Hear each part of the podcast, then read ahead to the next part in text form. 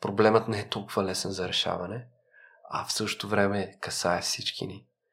И ако тютюнопушенето е личен избор, нали, ти тровиш себе си, то въздуха не е личен избор. И го дишат и децата, дишат го и новородените, както споменахме.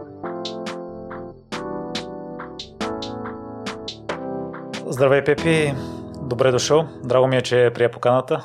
Здравей, благодаря за поканата.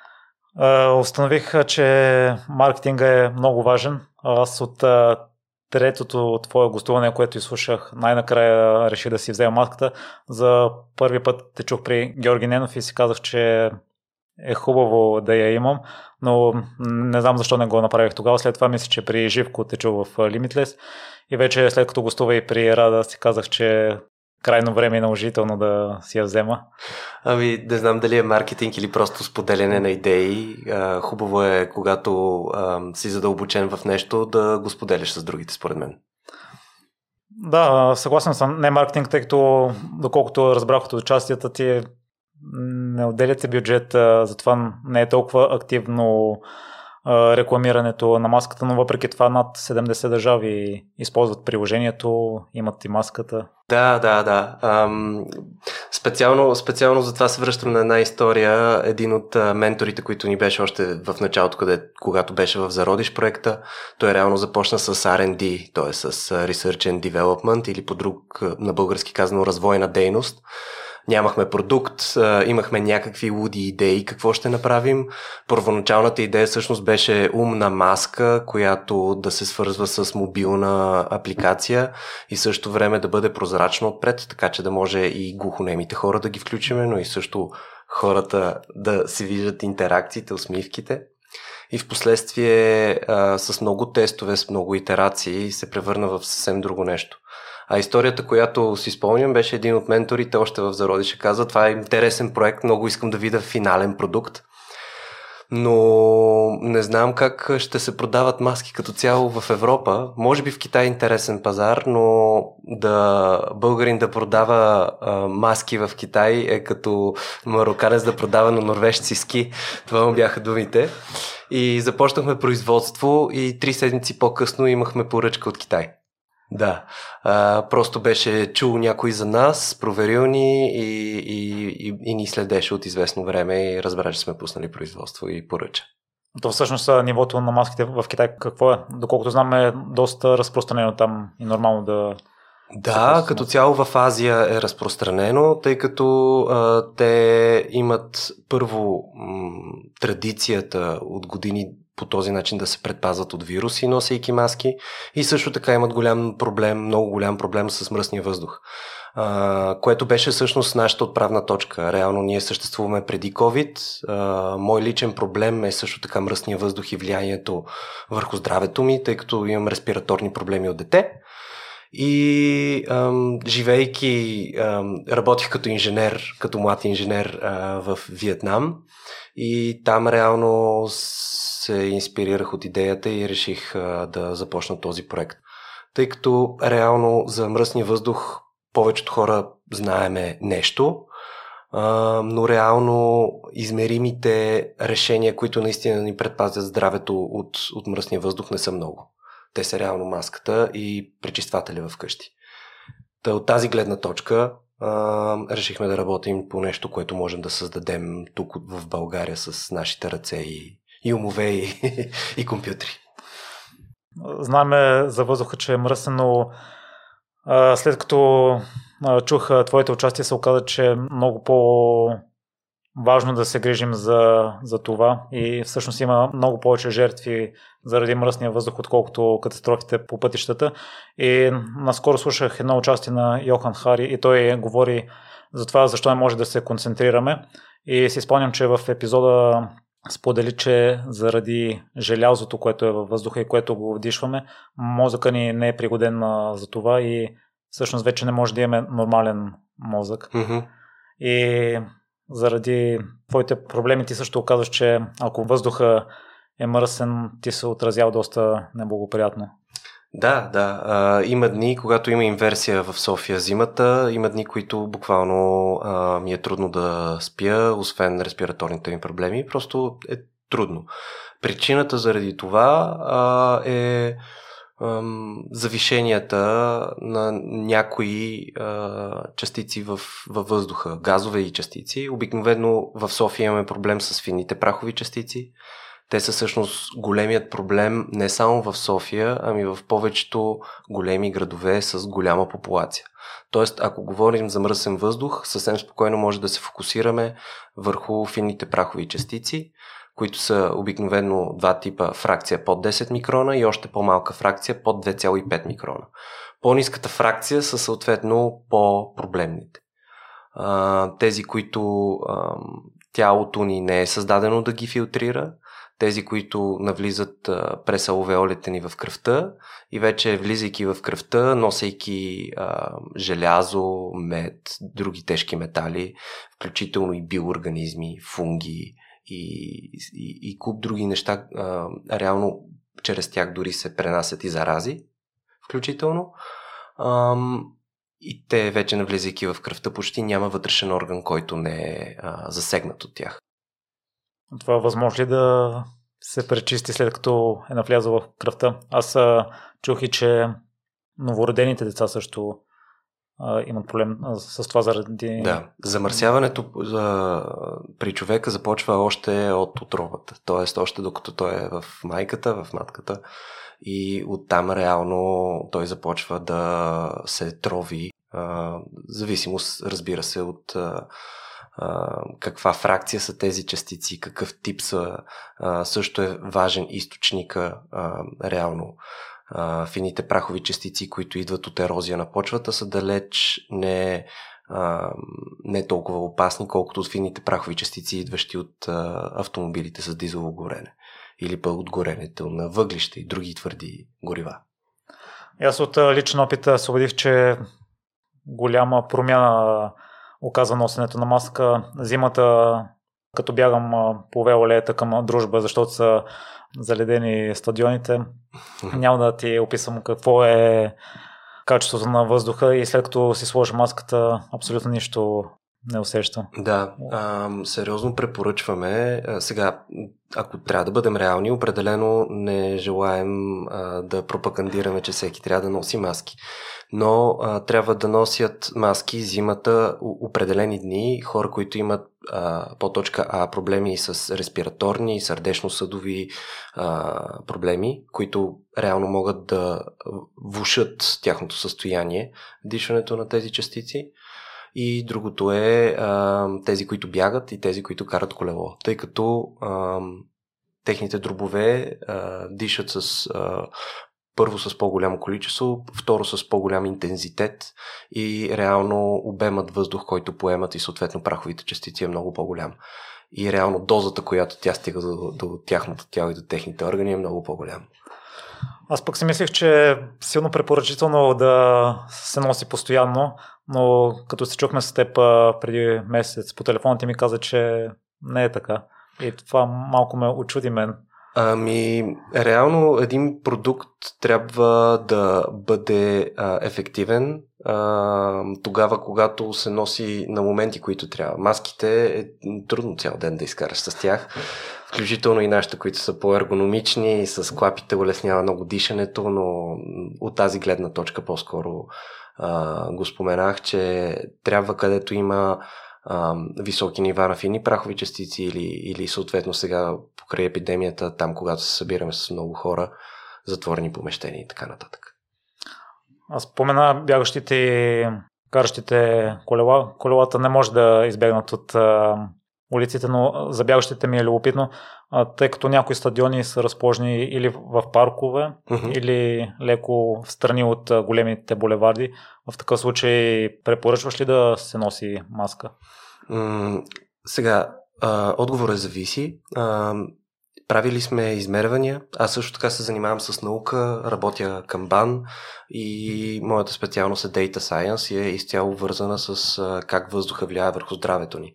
Като правим а, различни а, изчисления, а, научни методи за работа с тези данни.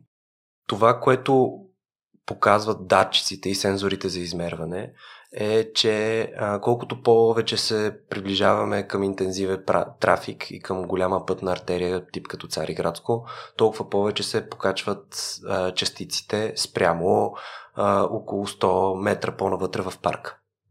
Но също така показват, че когато въздухът е лош в София генерално, колкото и навътре в парка да си, пак е с нездравословни нива. Така че имаме а, определено осложнение и вдигане на нивата заради автомобилния трафик. То не е само изгарянето на, на не само изгарянето на горивото, но също така и триенето а, на гумите, при спиране, спирачките. Реално а, това също допринася за тези фини прахови частици и те са също много проблемни. Така че а, дали стадиона ще е вътре в, а, в парка, има значение, но също така има значение какво е фоновото замърсяване в града. А като научен изследовател, има ли нещо, което най-много те е изненадало в последните проучвания? И забелязвам много ясна връзка между въздушното замърсяване и приемът на а, остри а, заболявания на гърлото. Близо 60% скача а, посещаемостта при лекар а, в първите три дни след а, сериозно въздушно замърсяване.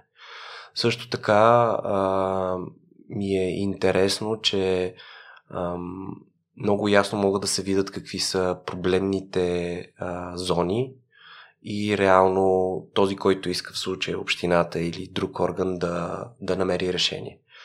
И колкото повече данни събираме за подобно нещо, толкова повече яснота имаме за проблема и съответно за неговото решение. Преди отново да се върнем на, на темата за въздуха и да дадем някои практически съвети на слушателите, ми се иска малко и през твоята история да преминем Бепи. Тя е всеобщо известна, но все пак ще резюмираш ли за някой слушател, който не е чувал за теб, преди аз да те попитам някои неща, които са ми направили впечатление.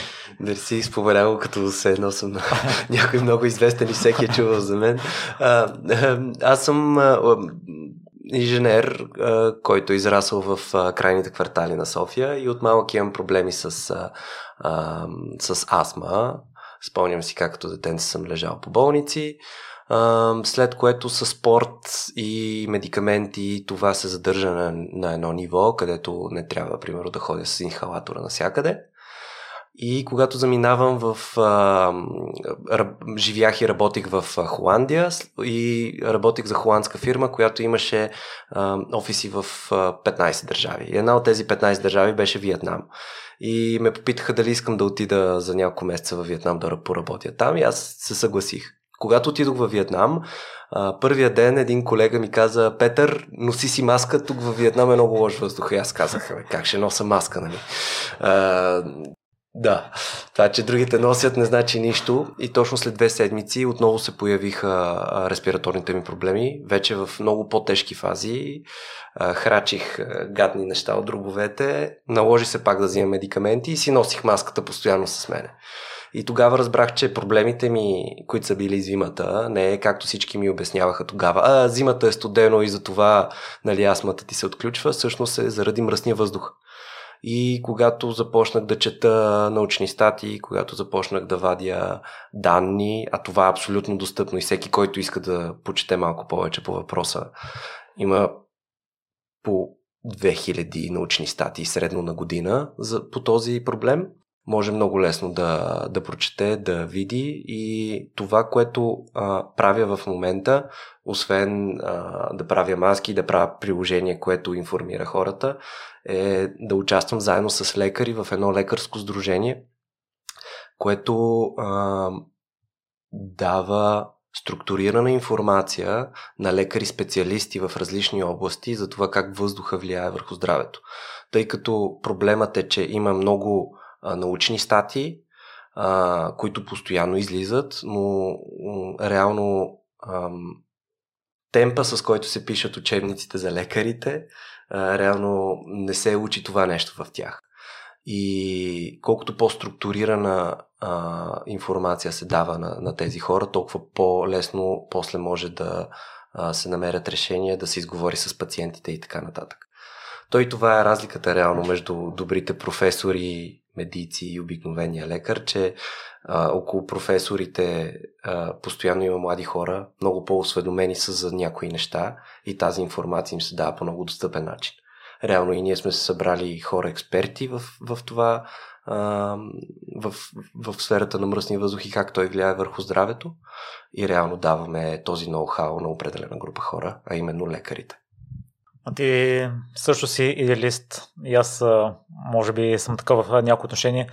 Въобще е възможно ли е да живеем в чист въздух в нежния свят?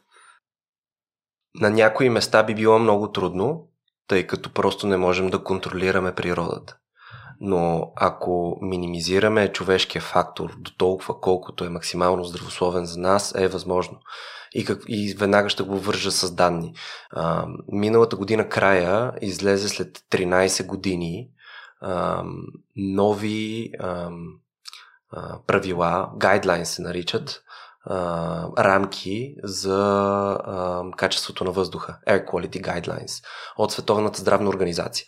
Те са много по-строги от предишните, и специално се фокусират върху а, нивата на финни прахови частици и на азотни диоксиди, които, оксиди и диоксиди, които идват от а, автомобилите а, в града и по-специално дизеловите автомобили.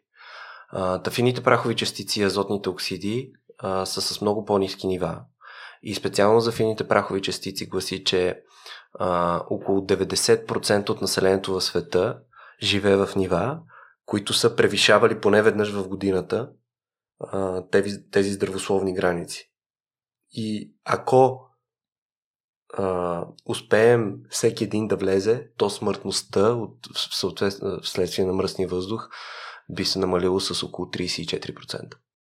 Сега ще те върна отново към детството. Какво е чувството да си дете и да се налага да лежиш в болници според мен има много по-тежки случаи, които е имал от мен, но ам, реално спомените са ми не беше особено приятно. Спомням си, че специално в стола не ми беше много вкусна храната. ам, но определено има много по-тежки случаи, така че не бих сравнявал а, с... Да. А, но не беше приятно особено. Аз прочетох, че още тогава аз си имал увереност, че ще решиш проблема с мръсния въздух. Ами, по-скоро не. Аз реално не знаех какво ми се случва. Беше неприятно. Лекарите казваха, че заради студеното време и то зимата всички кашлят вече. Виж какво, какво е. Реално не ми се даваше обяснение. Но реално това, което стана във Виетнам, беше причината да започна да гледам в а, а, научни текстове и да задълбавам в данните.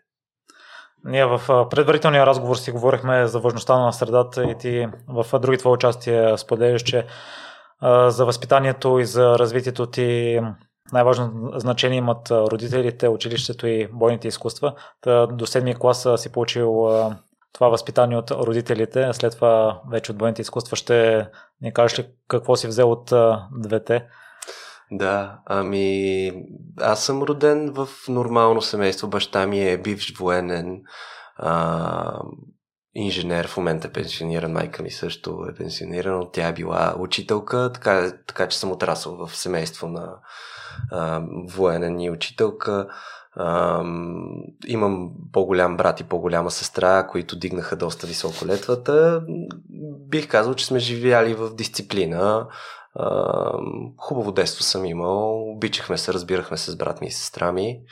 А, и определено родителите не са ми давали а, кой знае какви пари и средства, но пък това, което са ми дали е дисциплина и образование. И когато имаш брат и сестра, които са по-големи от теб и вдигат летвата, някакси по-лесно се развиваш. Колкото до бойните спортове, ам, те ми даваха много, взеха ми също така много. Има много контузии, но определено това, което са ми дали, нищо друго не ми е дало. Много приятелства, много хубави моменти. Аз също така бях в националния отбор. Шампион съм на България 17 пъти по карате и кикбокс. и беше много, много хубав път. Път, който започваш от бял колан. Аз бях изключително неталантлив. Спомням си децата бяха много по-гъвкави на шпагатите от мен. А, много трудно ми беше да правя лицеви опори, но реално това, което направих е не се отказах до като навърших 27, така че 20 години след това а, съм тренирал по 10 пъти на седмица. Ходил съм почти всеки месец на състезания в чужбина. Тоест, искало е много, много жертви. Не, не бих казал жертви, по-скоро много отдаденост защото не съм учил в спортно училище, учил съм си в нормална гимназия, имал съм си приятели, имал съм си приятелки, нормален живот съм водил, но въпреки това просто дори когато не ми се ходеше на тренировка, ходех. И това ме научи, че понякога а, нещата не стават лесно, понякога нещата не стават така както искаш, но просто трябва да следваш пътя. И е много важно този път да е твоя път да ти харесва и дори когато нещата не се нареждат както искаш, ти пак да си го следваш. И всъщност по този начин, може би най-важният урок, който взех от, от бойните изкуства е, че и то по-специално от състезанията, е, че животът не е справедлив. Но не ме разбирай погрешно. Не, не, че не е справедлив само в лошия смисъл и в хубавия. Понякога ти идват неща, които въобще не заслужаваш. Печелиш награди, които някакси се чувстваш, а имаше и по-добри от мен. Нали, съвсем обективно, но понякога пък може много да си се готвил за нещо и да ти се изплъзне заради контузия или заради грешка на съдята. Тогава много боли. А, но просто така е устроен живот. Просто ние имаме някакви очаквания в главите и съвсем нормално да се случи нещо, което въобще не сме очаквали. И това е, трябва да е окей. Okay това е нещо, което се случва. И тогава много рано го разбрах а, по трудния начин и, и това ми остава до ден днешен. Включително и в проекта Airly, в който в момента отделям най-голяма част от времето си. Той започна а, с много трудности. После стабилизирахме екип, после този екип пак се разпадна пак направихме друг екип. А, постоянни премеждия, докато просто не се получи крайен продукт. И след като ние започнахме производството, а, дойде COVID 5 месеца, не, 3-4 месеца по-късно. И реално ние бяхме единствените подготвени да поемем пъл, първата вълна, която беше всъщност а, нали, най- а, трудната вълна, бих казал, тъй като имаше изключително много неосведоменост в началото. Нямаше маски за лекарите на фронта, в същото време лекарите на фронта не знаеха какво да очакват. Никой не знаеше какво да очаква. Държавата беше неподготвена за подобно нещо. Не знам коя държава всъщност е била подготвена, но определено нашата не беше. И реално ние се оказахме, именно защото си следвахме пътя след всички тези трудности, единствените подготвени да усетим първата вълна. Откъде идва от дадеността, за да преследваш кариера в спорта, успоредно с ученето и въпреки трудностите, контузиите, да продължаваш, въпреки че не ти се е ходило на тренировки има такива моменти да отидеш. Ами то си ти харесва а, това да правиш нещо, което не ти се прави сега с идеята да, да стане нещо по-хубаво, то това си е чиста дисциплина. А, нали, не отлагаме нещата, които ни се правят, да ги правиме, а, колкото и да не искаме, с идеята да стане нещо по-хубаво в бъдеще. Именно това за мен е дисциплината. А отдадеността идва, ами най-вече си харесвах това, което правих. Наистина е хубаво, хубав опит е да пътуваш а, из Европа с твоите приятели, с твоите съотборници. А, ние постепенно се изкачвахме а, с нашите умения и постижения. Тоест имаше един плавен преход. А, нашите поколения бяха реално първите, които по-сериозно навлезаха в а, медалите така да кажа, на световни европейски първенства. Моите съотборници за първи път започнаха да печелят световни европейски титли. А, така че ние реално израснахме заедно и, и, и си беше хубаво. Да. Аз съм съгласен с теб, че живота е несправедлив, но до момента не се бях замислил върху положителното нещо, че понякога получаваме неща, които може би не заслужаваме или не сме ги очаквали. И се замислих, че е хубаво и да сме готови, ако получим нещо негативно, да имаме характера да се върнем обратно към действията ни, но трябва да сме готови да приемем нещата, които си мислим, че не заслужаваме. А ти по какъв начин ги прие тях? Ами, как да просто приемаме. Ам, в будизма има много, много интересно, много интересна мисъл. Имаш, а, когато и дойде някаква конфликтна ситуация, която а, по някакъв начин те се чувстваш неспокоен от нея, ти имаш два избора да направиш. Единият е да я промениш и се питаш, можеш ли да промениш тази ситуация? Ако можеш, промени я. А ако не можеш, приеми я. Това, което не можеш да промениш ти, като малкия индивид, като просто трябва да го приемеш. И по този начин реално много, много проблеми се решават. И, и звучи а, прекрасно, но много е трудно да се случи реално. Много е трудно да приемеме някои неща, които просто не ни харесват, но нямаме друг избор. А, както се казва, трябва да приемеш подобно нещо. Или влизаш в депресии в по-тежки ситуации. Не знам ти какво мислиш по въпроса. Да, аз ти задам въпроса, защото съм фен на спортовете на издържливост и може би така ми е нагласта, че трябва доста труд да положиш, за да постигнеш определени резултати. Ако получам нещо на готово, сякаш не чувствам удовлетвореност, че го заслужавам и че съм положил достатъчно усилия за това. И Ето с това мога да ти дам много добър пример. Ти си се подготвил много дълго време и си си дал а, цялото сърце, тяло, душа в това да се подготвиш. Но има един човек, който те бие на всяко едно състезание. Той просто е с една класа на теб. И това ми се е случило, между другото, много в спорта. Знаеш, има, има ги тези хора. Просто ти тренираш, тренираш, но има един, който е с класа на теб. И просто той няма, няма как да се случи нещо, за да го победиш. Просто той е наистина много добър. И в този ден а, той не участва на състезанието заради някаква глупост. Да кажем, примерно, не е минал а, теста за COVID. Това как ще ти се отрази на теб и на състезанието? Няма ли се чувстваш по-леко бягане? Пак си се подготвил, но в същото време е дошъл някакъв а, много голям късмет или както ние го наричаме справедливост тук от а, няколко минути. И реално по този начин ти хем си тренирал и си изградил тялото, хем е има някаква случайност, която е дошла при теб. Да, случай аз съм печелил две състезания по бягане и реално времената не са ми от най-добрите, но просто а, състезателите, които са участвали, от тях не са били топ такивата. Разбирам какво а, говориш. А, като си имал примера на сестра ти на брат ти, има ли някакво допълнително напрежение върху теб? Че трябва да вървиш по техните стъпки, че трябва да си образован. Ами възможно е да е имало, не си спомням конкретно, но по-скоро нямаше, просто нямаше, няма, няма, няма. ти трябва да, да, да учиш, ти, ти, ти просто нямаш друг избор. Да. Ако получиш лоша оценка, реално ти, си, ти съзнаваш, че това не е окей. Okay. Нали, няма, друг, няма друга опция.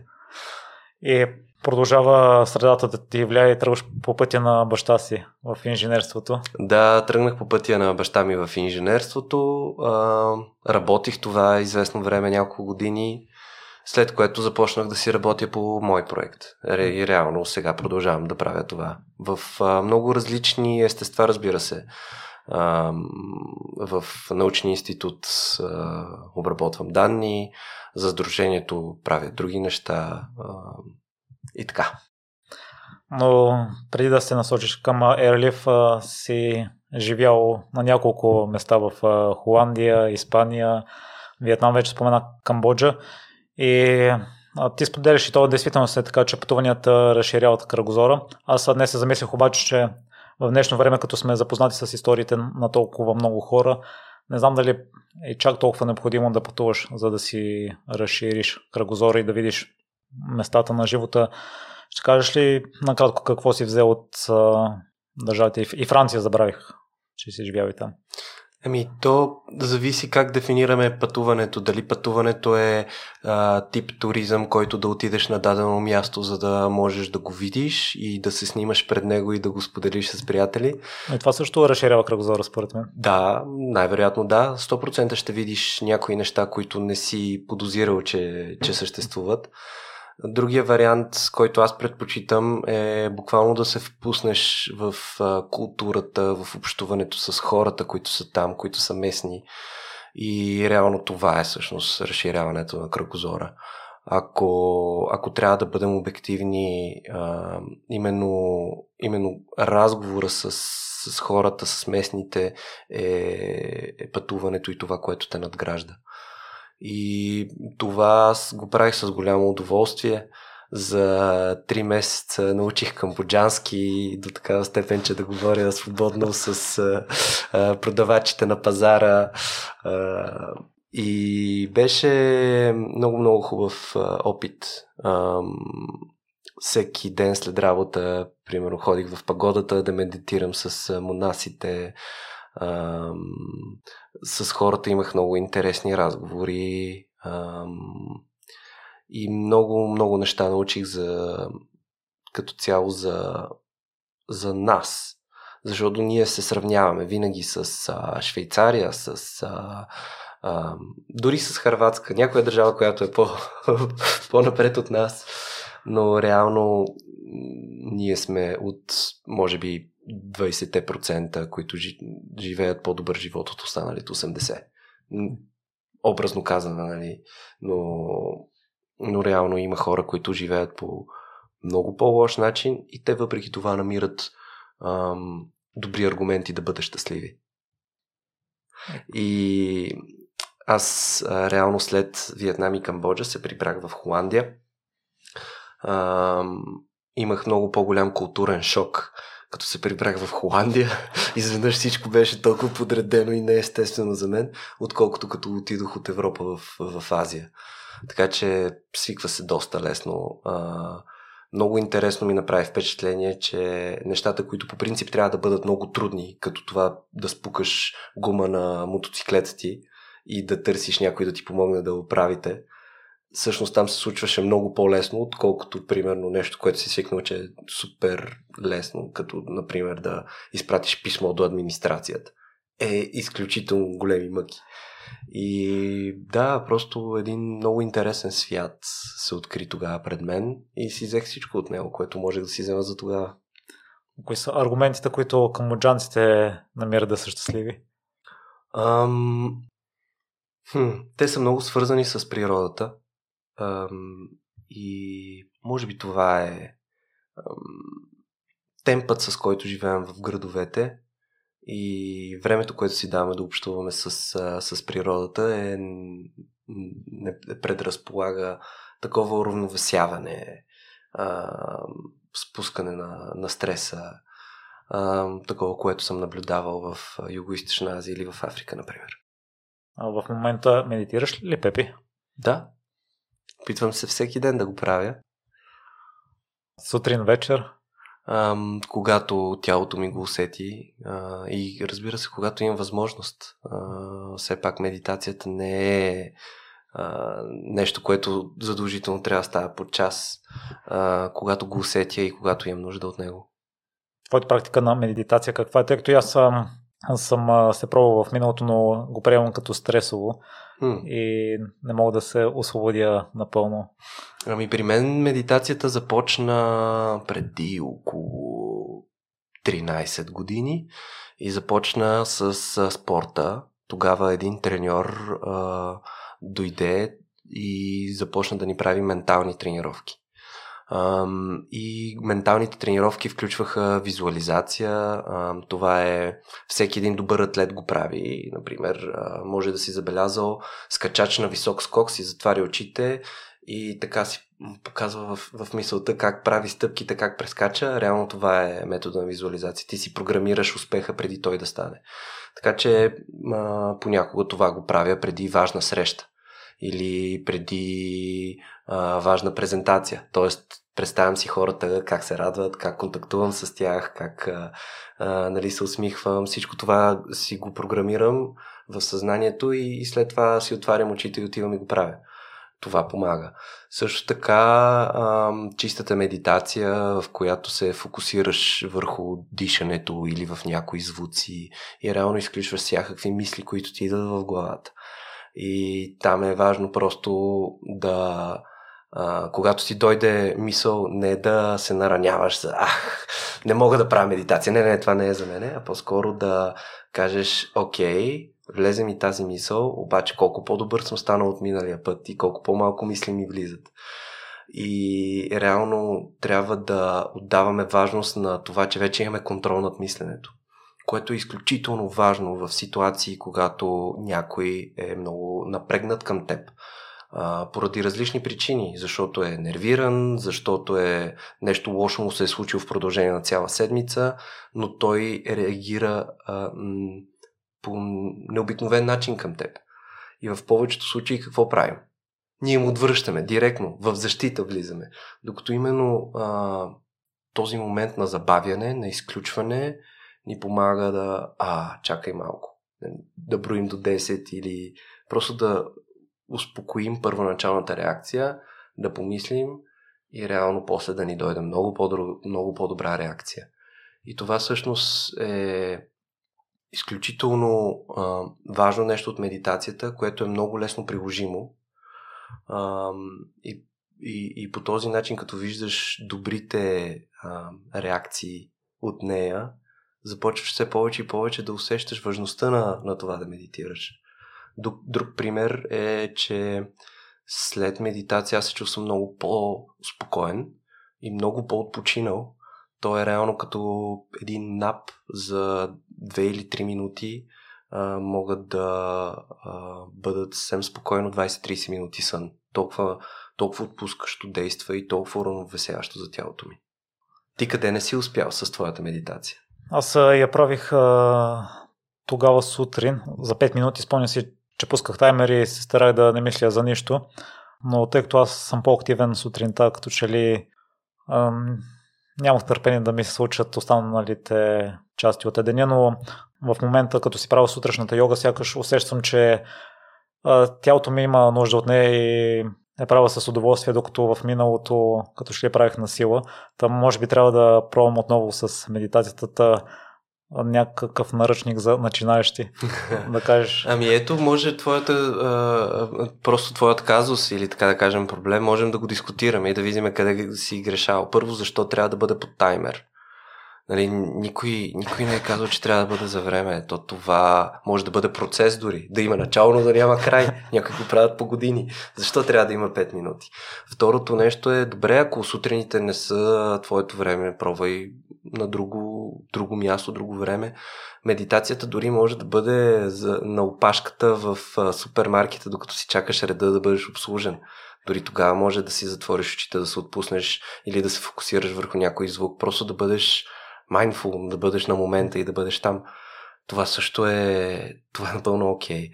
И другото, което е мислите, които ти влизат, ами да, реално няма нищо лошо да ти влизат мисли, просто тези мисли както влизат, така и излизат. И идеята е да се върнеш към дишането, да се върнеш към звуците.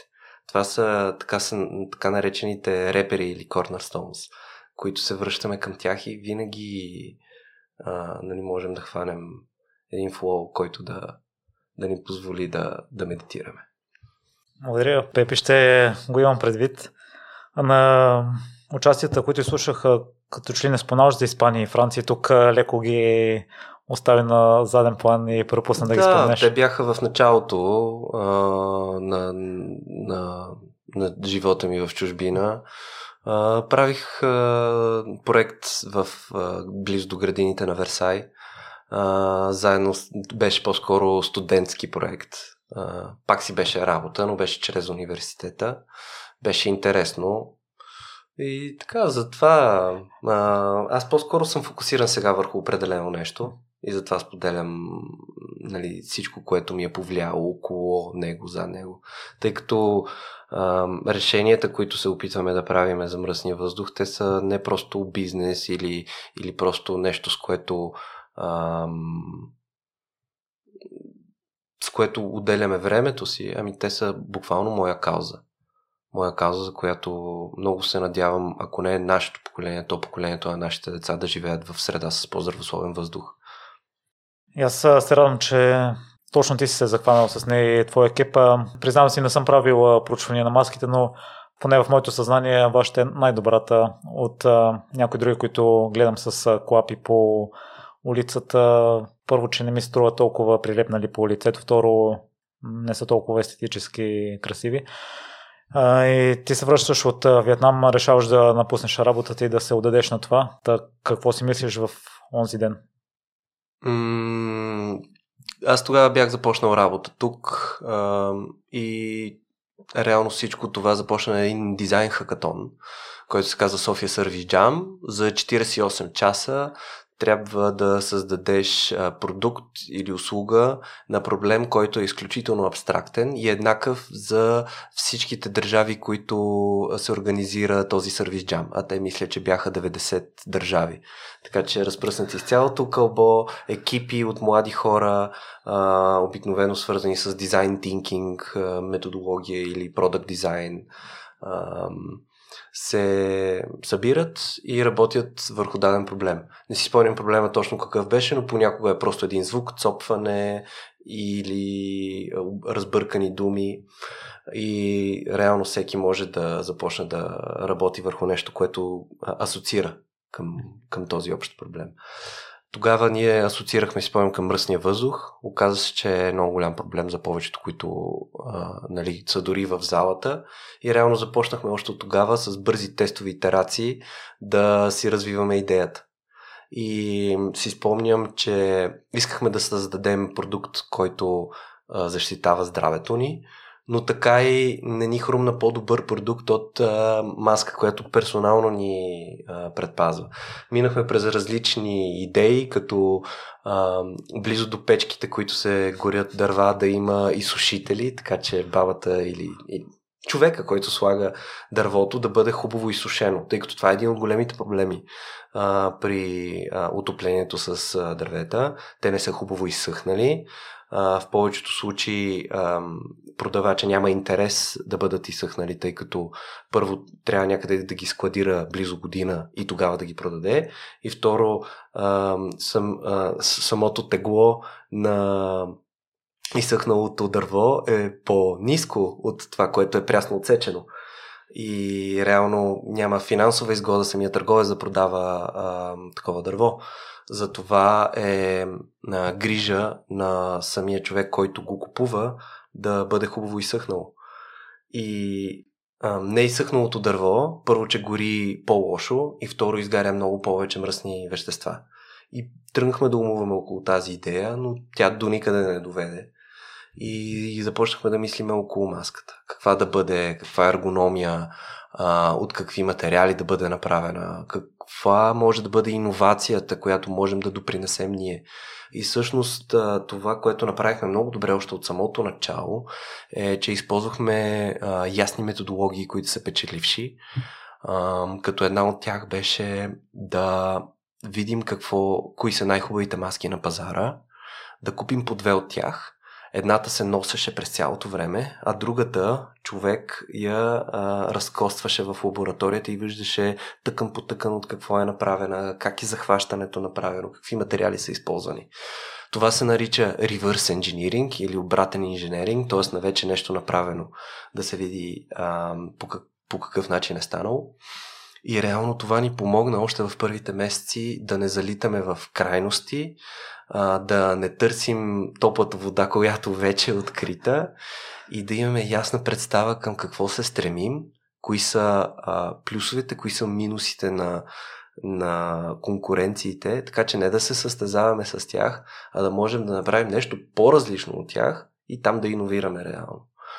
А, трябваха ни 71 итерации, които е изключително много за един физически продукт, за да стигне до днешния момент. А, Включително и след началото на производството имахме няколко подобрения и итерации а, на база а, обратна връзка от клиенти и реално това е начина по който да, да се стигне до някъде с физически продукт. А, имаш няколко а, да не кажем проблеми, но а, ситуации около, около а, физическия продукт. Едното е, че а, трябва да се иновира много бързо, а в същото време прототипа, който си създал, в повечето случаи трябва да бъде изхвърлен, за съжаление. Далеч по-лесно е дигиталният продукт, като апа, например, да промениш един бутон, в рамките на няколко минути става и той се тества в реално време от, от потребителите на апа. И също другото нещо е разпространението. Реално да скалираш и както дойде примерно COVID вълната, е много по-трудно, отколкото да скалираш един дигитален продукт. С, защото там ти трябват няколко девелопери и малко по-голям продукт екип, който да, да скалира софтуерния продукт. Докато с физическия беше съвсем различно. Трябваше да се купат много повече материали, трябваше да се намерят много повече хора. Та реално това бяха казусите. Но това, което а, от самото начало успяхме да направим по много добър начин, а, беше да се фокусираме върху устойчивостта. И това стана след като а, прочетохме статия, за която а, ставаше въпрос за Пекин. А, близо 1 милион маски се изхвърлят на ден в дните, когато има голям смог. И тъй като по-голяма част това са медицински маски, въпреки че медицинските маски не предпазват от мръсен въздух и това трябва да се знае, медицинските маски предпазват от а, бактерии и от а, зараза, но не предпазват от мръсен въздух. Те трябва да са хубави FFP маски или N95, които хубаво прилепват, за да могат да предпазват мръсен въздух. Та, статията гласеше, че 1 милион маски се изхвърлят на ден в Пекин – и то обикновено се изхвърлят в неправилни места, като обикновени кофи или дори ги свърлят в, а, а, в туалетната чиния. А правилният начин за а, изхвърляне на медицинска маска си имат в болниците, събират ги, после ги инсинерират реално. И по съвсем друг начин а, реално навлизат маските в, в ежедневието ни. И още от самото начало казахме, че ако искаме да решаваме един проблем, който е мръсния въздух, то не трябва да създаваме друг проблем, който е, въздушно, който е замърсяването с, с отпадъци. И това не е някакъв гринвошинг, ами това си е съвсем е, естествен начин на мислене, тъй като това, което правя аз в момента е заради грешките, които ние като хора допускаме в начина ни на живота. Реално заради това има всъщност мръсен въздух. Този мръсен въздух, който го има от ерозията на почвата или а, пясъците, които от Сахара идват, те са назначителни в сравнение с фабриките, с отоплението на твърди горива и с а, а, автомобилите. Като цяло индустрията създава създава отпадъци, които или се заравят в почвата, или, или се горят в повечето случаи няма друг начин. Особено за този тип маски, които са създадени от синтетични материали и които а, са небиоразградими. Та това беше първото важно нещо, което а, си бяхме поставили като цел, как да създадем а, продукт, който да бъде устойчив, не просто да бъде от такива материали, но и да бъде като функционалност а, дълготраен, да има взаимно заменящи се материали, материали там, където трябва да бъдат сменяни и такива, които да бъдат почти до живот, като, например, външната мембрана, а, нали, облеклото на маската. Другото нещо, което беше много важно за нас, беше тя да бъде сертифицирана. И в момента сме първия и доколкото знам единствен сертифициран с FFP производител в България. А, и това отне много усилия, а, много тестове в лаборатории а, извън страната ни, поради това, че няма в нашата страна подобна лаборатория да извършва тези тестове. А, връщания, неприемане на някои тестове, връщания назад, пак променяне на, на конфигурацията, променяне на материалите, подобрение на, на дизайна, пак пращане, пак връщане, докато накрая реално не, не паснахме всички, резултат, всички тестове. А тестовете за FFP маските са не просто качество на материала, ами също как ти седи на лицето, дали ти прилепва добре. Тоест имаш фит тестове, които са които показват а, когато бягаш и когато ходиш и когато си въртиш главата наляво, надясно, на, на, на страни, нагоре, надолу, а, те пръскат с аерозоли и като махнеш маската, колко аерозоли са ти се полепили реално по лицето. Тоест показва пропускливостта през, през дубките. Та, и такъв тест е минала. А, минала е тест за натриев хлорид а, и, и така нататък, и така нататък. Та, е, това нещо, освен че коства много време, коства и много пари, но всичко това направихме, защото този продукт не е а, само за нас, ами и за хората, които от самото начало вярваха в този проект, следяха го и те бяха реално, както се нарича, early adopters, първите хора, които си го взеха и които почнаха да споделят на техни приятели. И когато реално дойде вълната от, от COVID и когато всички почнаха да, да питат къде може, къде може, реално масовото останалостта реално се разбра за нас, почти не използвайки маркетинг и, и това всъщност много, много ме радва, че а, ние успяваме да чуваме а, какво искат потребителите ни и също време имаме много ясни цели къде искаме да отиде продукта ни и защо искаме да бъде по този начин направен. И мен много ме радва това, че се грижите за потребителите по всякакъв начин се опитвате да подобрите маските. Даже аз откакто си я взех, след това има ново въведение в еластика. Като споменал тези 8 най-добри маски, в момента има ли нещо, в което ви превъзхождат? Ам, всичко е м- до някъде... Продуктът, нека да започнем там. Продуктът е много сложен. Изглежда, че е много прост, но всъщност е, е сложен, тъй като човешката ергономия а, на, на лицето е едно от най-сложните неща. Тоест как да създадеш продукт, който да бъде а, еднакво добър за различната конфигурация на, на, на хората. А, да, реално да създадеш ергономичен продукт, който да бъде лесен за поставяне и да бъде удобен за носене, а, трябва да, да се откажеш до някъде от едното или да, да не се класираш много добре по него и да се фокусираш върху другите. Да, за разлика от тези маски, които си ги слагаш на ушите и които те дърят и които те режат буквално тук, ние казахме, че ще се фокусираме в закачване, което минава отгоре през главата. По този начин има а, две добри неща. Едното е, че а, почти не усещаш никакво напрежение, а, почти не я усещаш маската, изключително комфортна. Тоест, това е наистина маска, която е комфортна да носиш. А, другото нещо е, че много по-добре придърпва самия, самата маска към лицето, тя освобождава обем пред нея. Това също е дизайн хак, който ние сме използвали, но е много добре прилепнала там, където трябва да бъде прилепнала, именно а, зоните, в които прави контакт с кожата. Но проблемът на това е, че е малко по-трудно поставянето, отколкото просто си закачиш маската на ушите. Та това е, може би, нещото, което а, сме решили да, да приемем но съм сигурен, че рано или късно ще стигнем и до по-добро решение на него. Ще следим Пепи.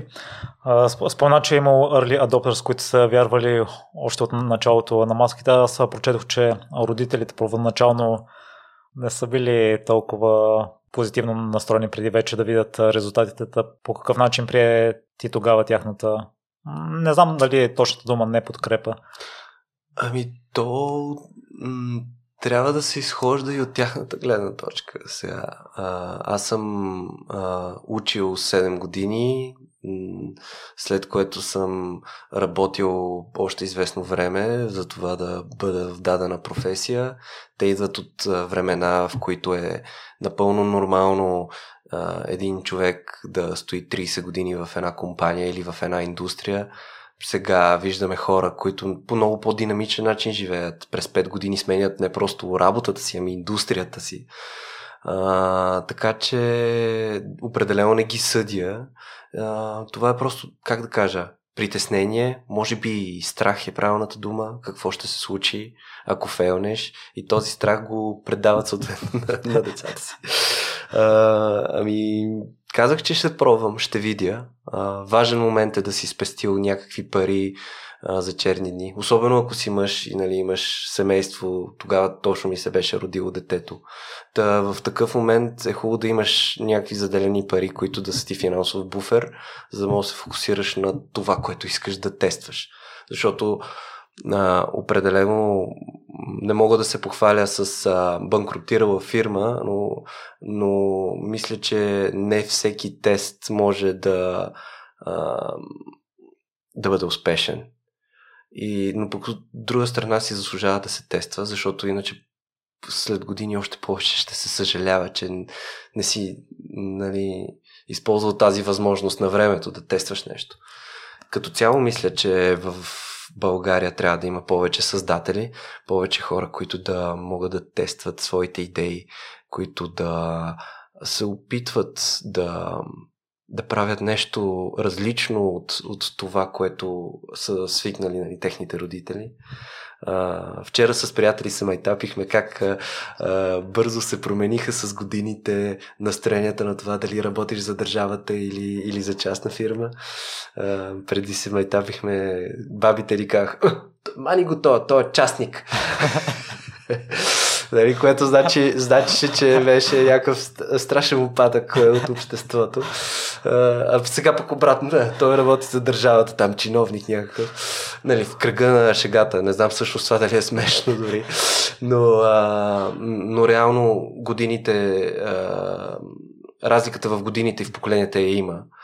И, и наистина трябва да се адаптираме към, към времената, които са тук и сега.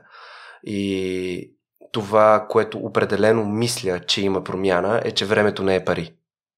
Стоиността е пари. Тоест времето е абсолютно а, имагинерен фактор вече. Не мисля, че трябва да работим за, за 8 часов работен ден, а трябва да работим за свършена работа.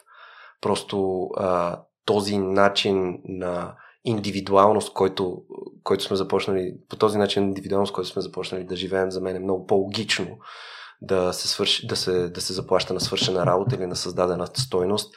А, или по-скоро да се цени, нали, да избягаме думата от заплащане, от даване на пари, но да се цени това, отколкото, отколкото времето. Time is not money, value is money. Това е, според мен, разликата.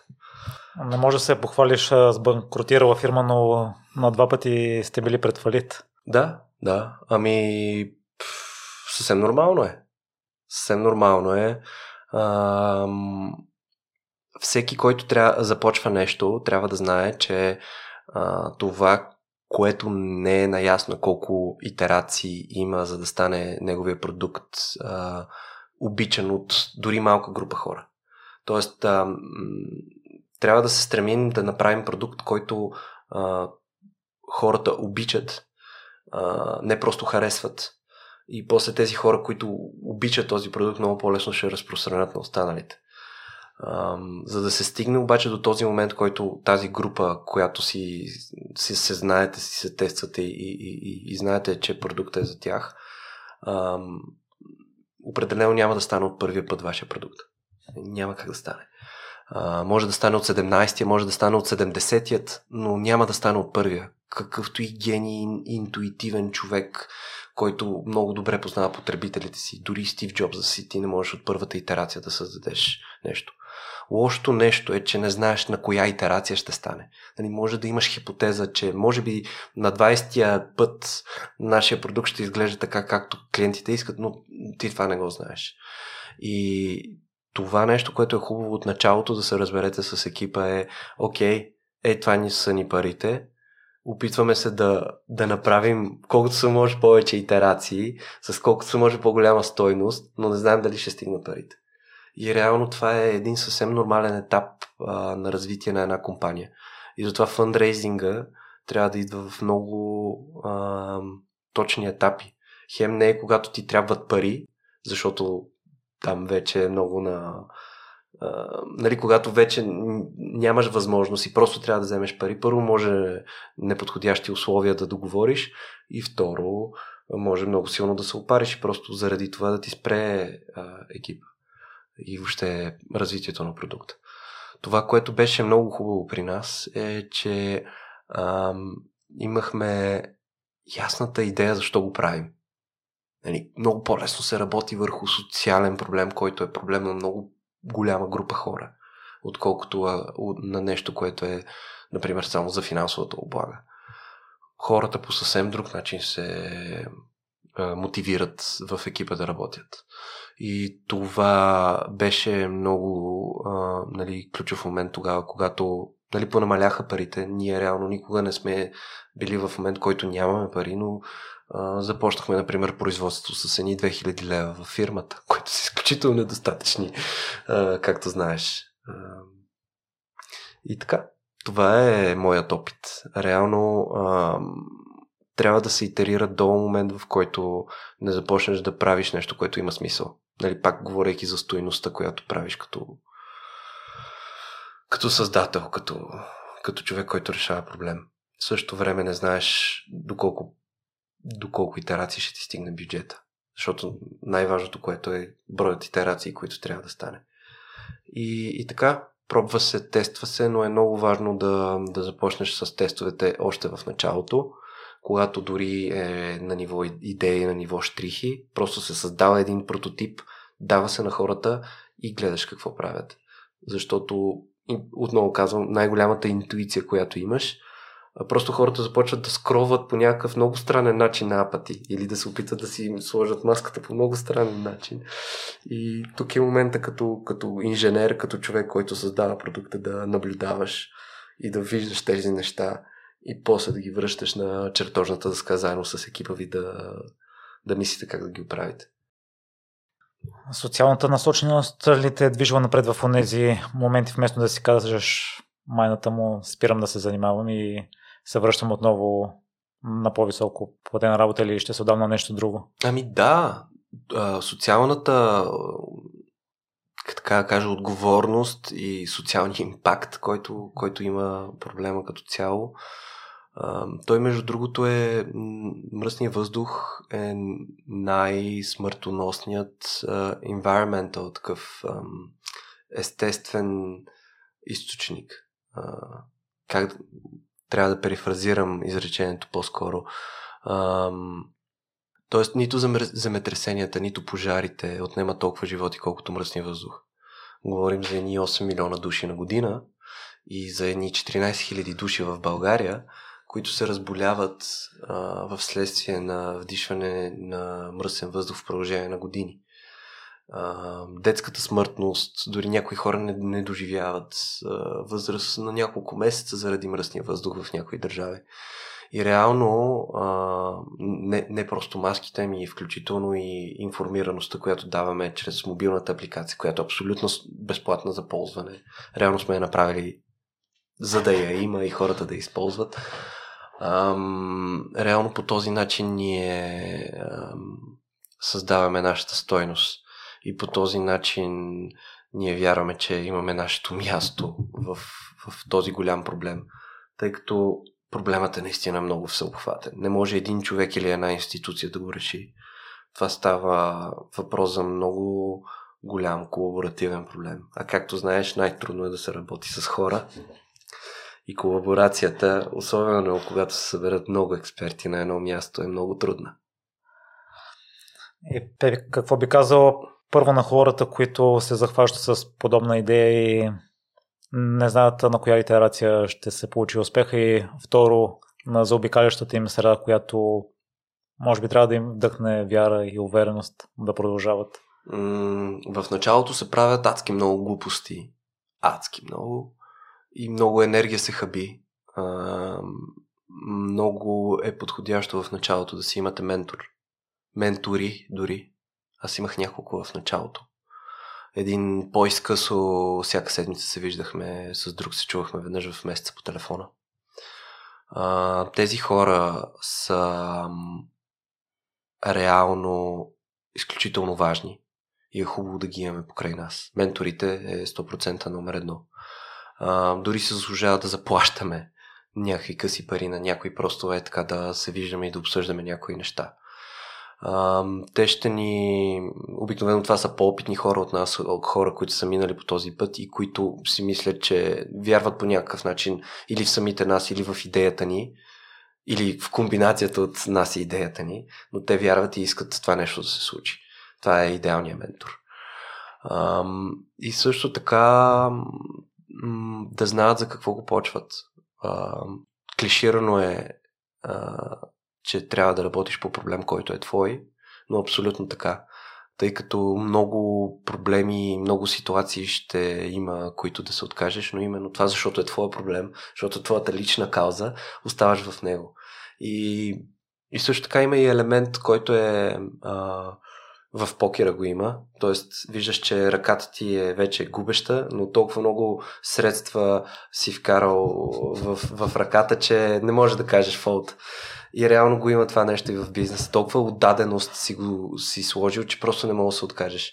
И точно това неотказване на даден момент пък ти дава една нали, невероятна възможност.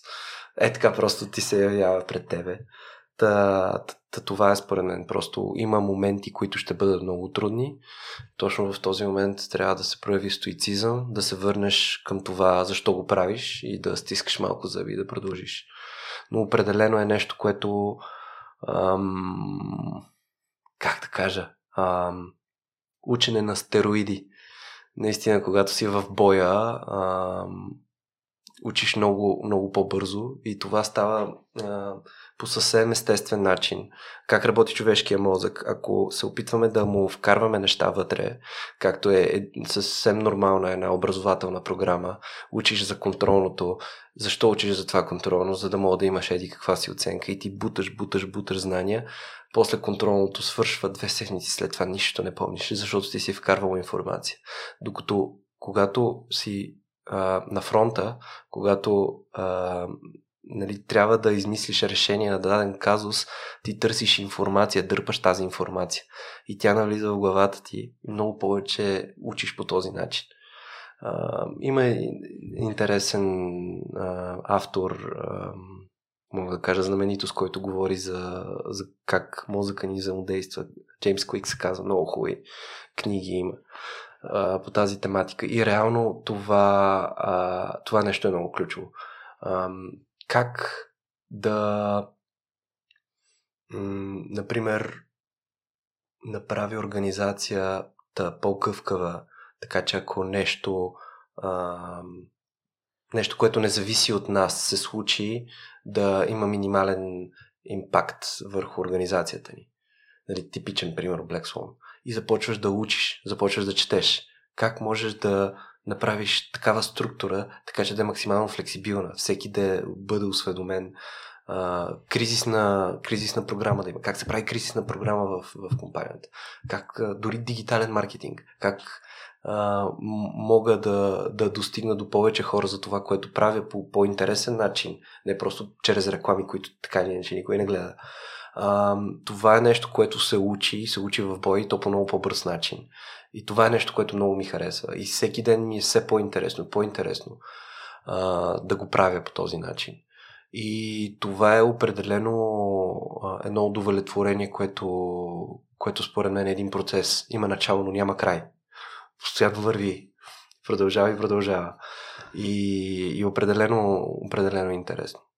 А, начинание да започнеш нещо свое. Но, пак казвам, хубаво е да бъдат заделени някои пари, а, именно за да има някакъв буфер, да не се налага да, да се прекъсва, защото нямаш финанси. И също друго нещо е хората. А, подобно на личния живот, а, бизнеса много е важен партньора. Нали, ако не можеш да намериш подходящ партньор, по-добре си бъди solo entrepreneur. А, нали, по-добре си бъди сам не търси партньор на всяка цена. Но ако намериш партньор, който наистина ти пасва, който наистина е твой човек, с който се разбирате и вършите стойност заедно, то тогава просто бъди като булдог. не, не го пускай. Просто трябва да бъдете заедно и трябва да градите заедно. Та, това е за мен много, много ключово. Много а, малко хора отделят внимание на партньорството. А много трудно се гради партньорство. Затова а, е, е хубаво, още преди да имаме идея, ако сме решили да се занимаваме с предприемачество, просто да, да ходим на събирания, където uh, like-minded хора, хора с подобно мислене се събират, където общуват. Uh, защото реално така се гради успех с, с хората. Тези хора трябва да бъдат намерени по някакъв начин. Така че uh, още преди да имаш идея, е хубаво да, да знаеш с, с кого какво можеш да направиш. Наскоро слушах едно участие на Ланс Армстронг и той споделя в момента се занимава и с инвестиции. Ако не се лъжа, каза, че една от най-големите инвестиционни програми в Европа гледат четири неща, от които никога не се отделят. На първо място е хората, на второ място са хората, на трето място са хората и на четвърто място са идеите. И от а, гости в миналото, които са печели инвестиции от външен източник и те това споделят, че хората, които инвестират в тях, на първо място гледат екипа. Като спомена ръката в покера, съм си извадил един цитат, който сподели при Георги, че е много важно да си отдаден на нещо и то рано или късно ще завърши с хубав край. Стоиш ли още за това нещо? Да, да, абсолютно. Реално, пак връщайки се в началото на разговора ни, това, което ни се случва и това, което ние приемаме като реакция са разли... съвсем различни неща. Тоест, едно и също нещо а, ако го приемем по различни начини, то може да има съвсем различна реакция. А, при самите нас дори не говорим за различни хора. Така че, ако ние искаме дадено нещо, ние си настройваме ума, всичките сетива, за това средата около нас, която ни заобикали, шамярите, които ни дава живота, да, да им слагаме стойност, която ние самим преценим да им сложим. Тоест, а, а, нещо, което смяташ, че е ужасно. Не знам, дай един пример. А, някакъв проблем, който си ти се е случило скоро. Аз случая... Те е здразнил много. Не съм съгласен с теб, може би малко ще се отклоня от темата, тъй като любимият ми спорт е колоездене. Да. И един от бившите колоездачи каза, че това е спорт за, за губеняци, защото една шепа са хората, които печелят. И Мога да ти цитирам много примери на колездачи, които са се отдали на това тренират усилено, но просто в някои големи стезания нямат късмет и не постигат никакъв успех, имат лош ден понякога или се случва някаква контузия и се mm-hmm. налага преждевременно да спрат с кариерата. Сигурен съм, че и в други спортове може да се намери такъв пример в предприемачеството с сигурност. А, от такава гледна точка съм абсолютно съгласен. Тоест, ти се опитваш да правиш нещо, правиш го по добър начин, но просто не се случва. Това е много, много често. И в повечето случаи а, компаниите пропадат, а, защото е въпрос на лош тайминг. Наистина лош тайминг. А, или а, клиентите не са подготвени за дадено решение, както примерно с а, смартфоните. Не знам дали знаеш, но първите смартфони са много преди а, Apple. Има тъчскрин, а, има интерфейс с който може да работиш, но просто те не са били по този начин представени пред хората и съответно хората не са ги приели като, като нещо вау, както е примерно първи iPhone. Ам, и също така а, им, самите инвеститори убиват а, бизнеси. И причината е следната. Когато не си развиеш а, структурата на компанията по правилен начин и примерно имаш а, фундамент много важен, който липсва, да кажем екипа или да кажем MVP-то не ти е достатъчно добро. Когато дойдат едни инвеститори и ти налеят пари, какво се случва?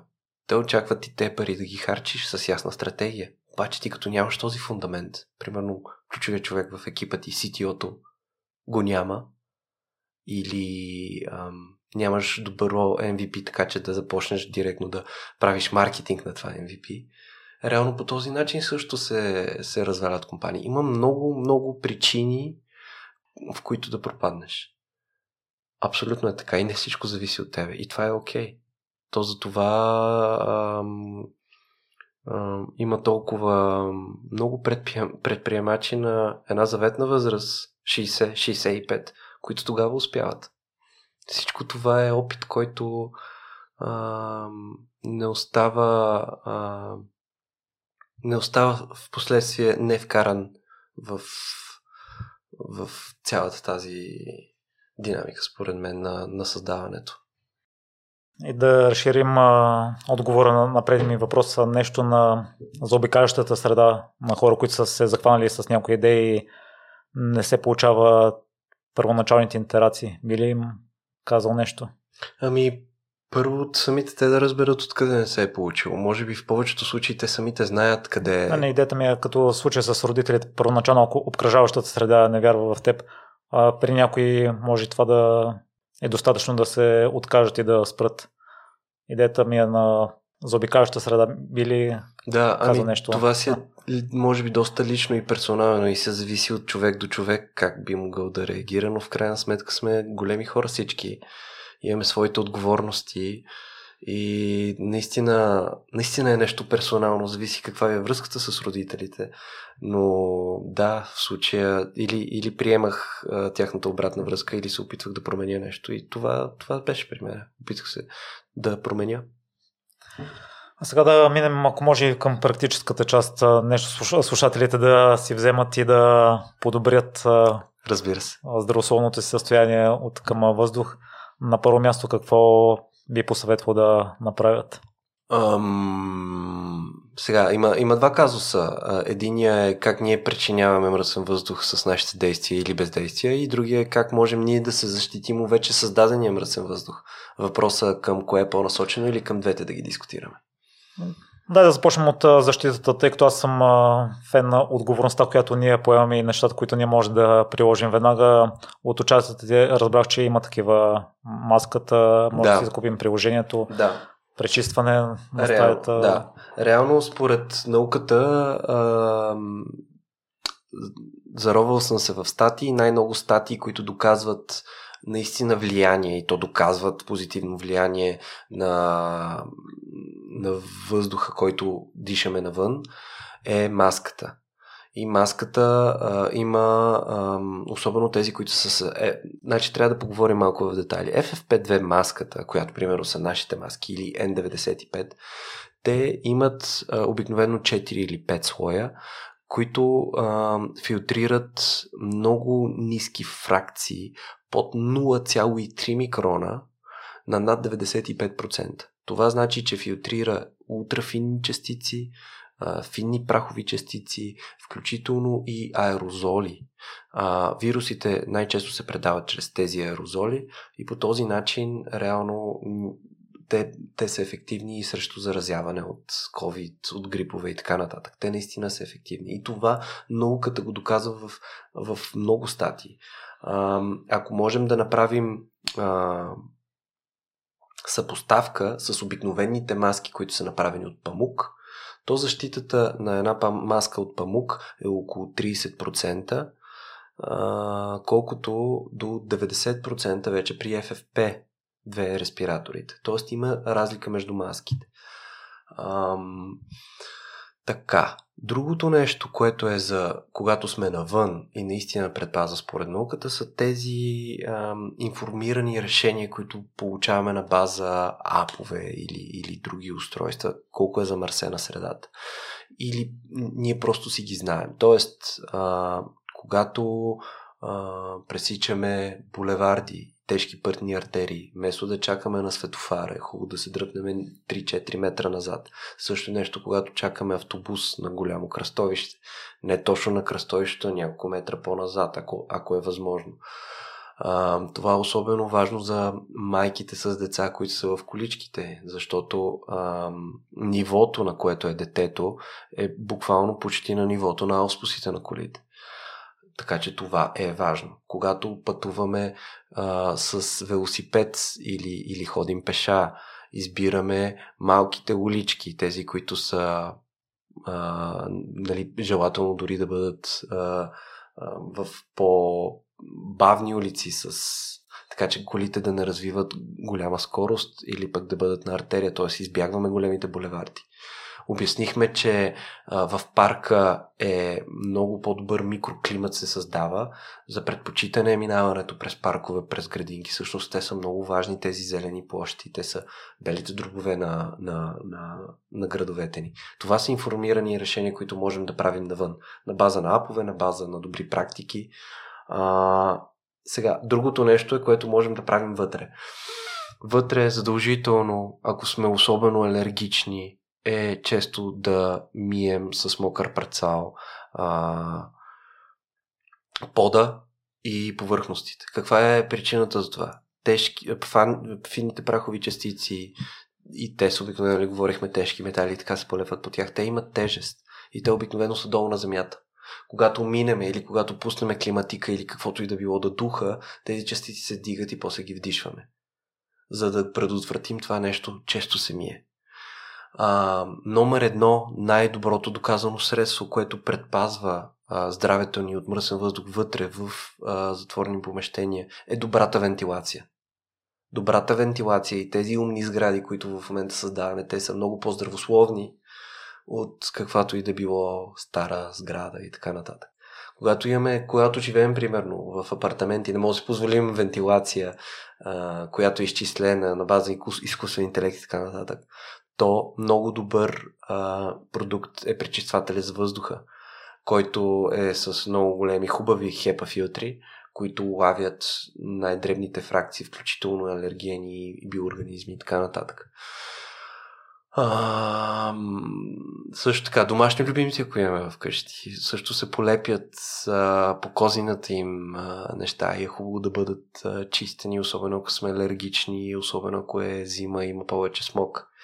В дните, когато има смог навън, а, има инверсия, не се отварят прозорци, не се проветрява. Можем да използваме абсорбатора в кухнята, но не се отварят прозорците.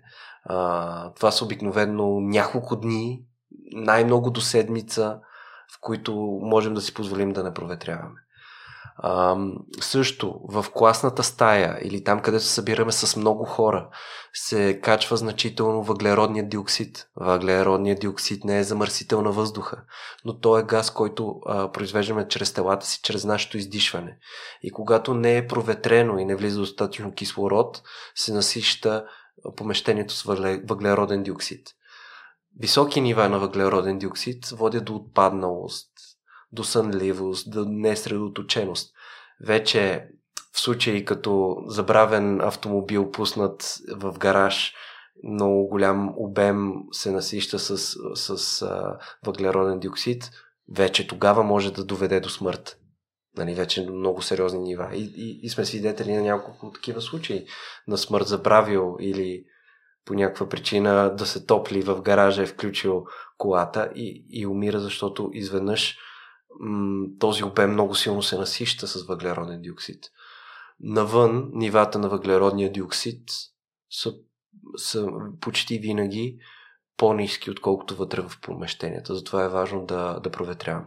Когато проветрим обаче зимата, за да влезе чист въздух, нали, проветрен, пък влизат и азотни диоксиди от автомобилите, дизеловите и, и финни прахови частици. Така че много добре, важно е да имаме информация за въздуха, за да можем да взимаме адекватни решения. А адекватните решения водят до, до здраве. Наистина няма вътрешен орган в човешкото тяло, който да не е увреден от а, финните прахови частици в специалност. Мозък, сърце, бели дробове, черен дроб, далак и така нататък. И така нататък. Наистина е нещо много сериозно и, и, и, и тук ще си позволя а, да поговорим малко и за това ние като хора, като обикновени хора, какво можем да направим. А, много често зимата, за да си за, за, затоплим автомобила, ние го пускаме да работи. Това е абсолютно не е ефективно. Единствено има смисъл евентуално да ти се разпраз, размрази задния прозорец, защото там нали, има нагреватели, когато работи колата, работят нагреватели. Няма реално колата загрява тогава, когато е в движение. И реално импакта, който имаме върху мръсния въздух е много по-голям, отколкото това да загрее нашата кола. Така че това е нещо, което постоянно трябва да се набива и да се говори, и да се говори, и да се говори. Не се пали колата, за да се разчисти от снега зимата. Няма смисъл това нещо. Много повече си навреждаме, докато дишаме, отколкото... Аз имам дете и много ме дразни, например, да видя включени автомобили зимата около района на детската градина. И, нали, това са деца, бе, хора. В смисъл, помислете малко, колко ще стинете вътре да си стоите в колата и да чакате някой, ако ви изгасе на колата. Ам, така, до тук автомобилите. Също така, да избягваме места, където има постоянна смяна на предавки, спиране на светофари и така нататък. Понякога е по-добре да тръгнем по тангентата или по ковръсто и да караме 30 км в час, отколкото постоянно да стартираме да изключваме автомобила в градски среди. Ам, далеч по-добре е да използваме, разбира се, велосипед. Далеч по-добре да използваме автомобилен транспорт, градски транспорт. Много, много важно нещо, особено за София и за средата, която ни обкръжава в България, е какво горим. Най-чистата, най-чистият начин на отопление е топофикация. Следващия най-чист начин на отопление е ток най-мръсните са... А, пропуснах гъста. Гъста също е много чист начин. Но това са така наричаните скъпи. А, нали, парното, гъста и, и тока са все скъпите. По-ефтините са отоплението на дърва, отоплението на въглища, но те са много, много, много по-мръсни. Ако искаме да имаме а, чист въздух, тук трябва да бъдем обективни, трябва да кажем, че трябва да имаме по-добре по-добро заплащане, по-добра економика и така нататък. А, нали, ако искаме да стигнем до там, където искаме да стигнем, то трябва да бъдат променени други неща. И отново съвсем обективно, мръсният въздух е проблем на повечето бедни народи. Тоест тук имаме една сегментация на, на, на економически класи. В България имаме при мълцинствата където горят всякакви неща, просто защото нямат друг економически избор или просто защото не им пука. Не знам, но определено там има проблем. В световен мащаб има в Индия, в Китай, там където има силни економики и съответно не е много богати народи. Докато точно обратното пък виждаме в Скандинавите, в Финландия, в Норвегия, там имаме много повече електрически автомобили, много повече бърз а, градски транспорт, а, зелена енергия и така нататък и така нататък. И, и това мисля, че е съвсем логично и естествено, нали? но трябва да се отбележи.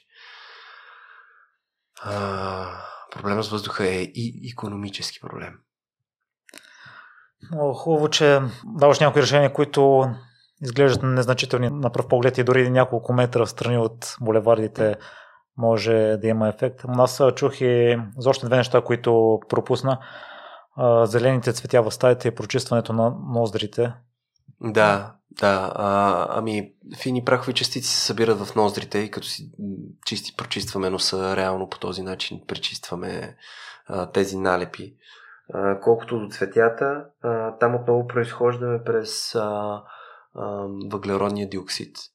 И че цветята дърпат въглеродния диоксид, за да създават фотосинтеза, а, но това е отново в затворени помещения, не влияе за въздуха навън и това основно касае а, въглеродния диоксид, който отново не е големия проблем.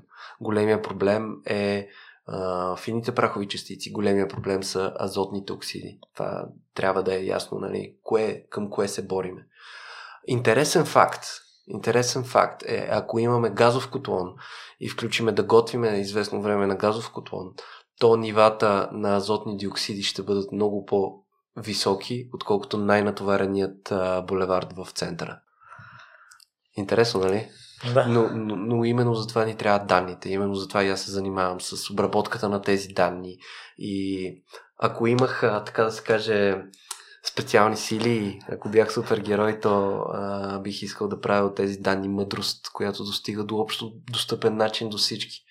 Тъй като ам, ние без данни просто гадаем и правим някакви политики, които абсолютно нямат а, база на, на, на, на оценка дали са правилни или не. Данните са първоначалното нещо, от което трябва да изходим. И вече имайки данни, трябва да имаме адекватни решения, които работят в ситуацията, която сме. Защото, пак казвам, проблемът не е толкова лесен за решаване, а в същото време касае всички ни. И ако тютюнопушенето е личен избор, нали, ти тровиш себе си, то въздуха не е личен избор. И го дишат и децата, дишат го и новородените, както споменахме. Жалко, затова но... Това е каквото да. е. Жалко или не, това е каквото е. Дойде време за последните въпроси си. Пепи, в какво си се провалил? М, провалям се, постоянно провалям се всеки ден. Днес, може би, не избрах много подходящо място за паркиране, например. Не бях сигурен дали мога ми дигнат колата или не. не. А, шегата на страна. Падал съм, е, взимал съм грешни решения. Взимал съм грешни решения, които сега, ако върна лентата назад, мога да направя по по-добър начин. Провалял съм се в моменти, където съм могъл да натисна още малко себе си и да, да избутам например, някое състезание, тази среща, но просто не са ми стигали силите или нещо в мен на чисто психологически начин не е било достатъчно отработено, така че да в този даден момент да не се проваля. За мен провала е нещо, което трябва да се случва, но ако си умен, максимално трябва да, нали, да, да направиш така нещата, че да не се случи. Тоест, то е окей, ако се случи, но бъди умен и максимално митигири риска то да се случи. Аз съм чувал друга сентенция, че ако си умен, случиш от провала, ако си мъдър, гледаш да не се получава, пък ако си глупав, продължава да ти се случва. А, кой смяташ, че е най-големият урок, който научи от някой твой провал? Mm, и си си научил. Да, може би този въпрос а, не мога да отговоря веднага, но няма, не, няма най-голям провал. Не бих го квалифицирал едно нещо като най-голям провал. А най-големия урок? Най-големия урок. М- отново, много са уроците. А, не бих казал, че има най-голям урок. А най-скорошния тогава? Най-скорошния тогава. Най-скорошният, знаеш ли, забелязвам напоследък, че от чист екстроверт започнах много по-интроверно да се чувствам в, в компании. И може би урокът е, че това да слушаш събеседника е решение и че няма нужда да говориш тогава, когато думите ти нямат стойност. Ам, говорим за социални събирания за хора, дори за нетворкинг. Не е нужно да говориш просто защото трябва да започнеш разговор. Съвсем нормално е да стоиш и да мълчиш. И тогава, когато наистина усетиш, че твоите думи имат стойност, тогава да започнеш. Това беше абсолютно нещо ново за мен преди няколко години, когато определено бях уа. Тази интроверност не знам на какво се дължи, но определено я забелязвам. А, с какво се гордееш най-много?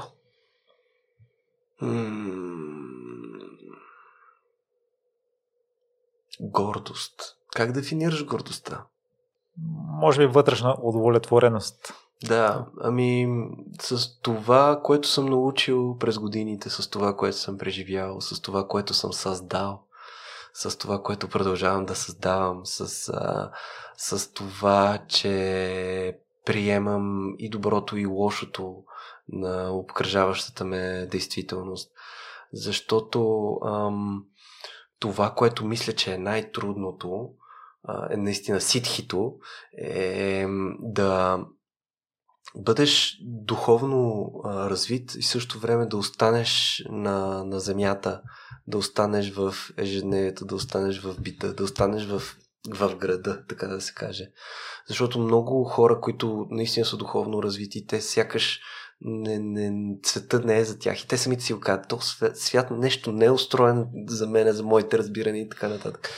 Та, това, е, това е нещо, с което се гордея, че някакси успявам да се развивам в същото време, а, успявам да се адаптирам тук и сега.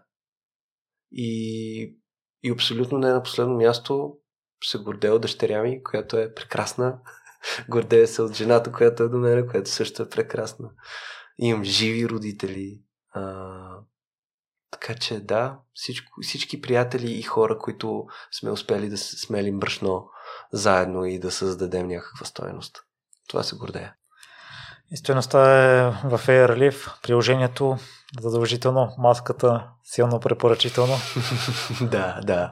А, реално за, за тези хора, които ам, изпитват интерес към това, което, което правя, а, могат да, да ме намерят в LinkedIn или просто да влезат в сайта на Airleaf, да видят какво правим, защо го правиме, а, каква е нашата визия, каква е нашата мисия, тъй като ам, ние, ние тръгнахме с, с, с тази мисия, с тази визия и продукта може да се е променял с времето, но те си останаха.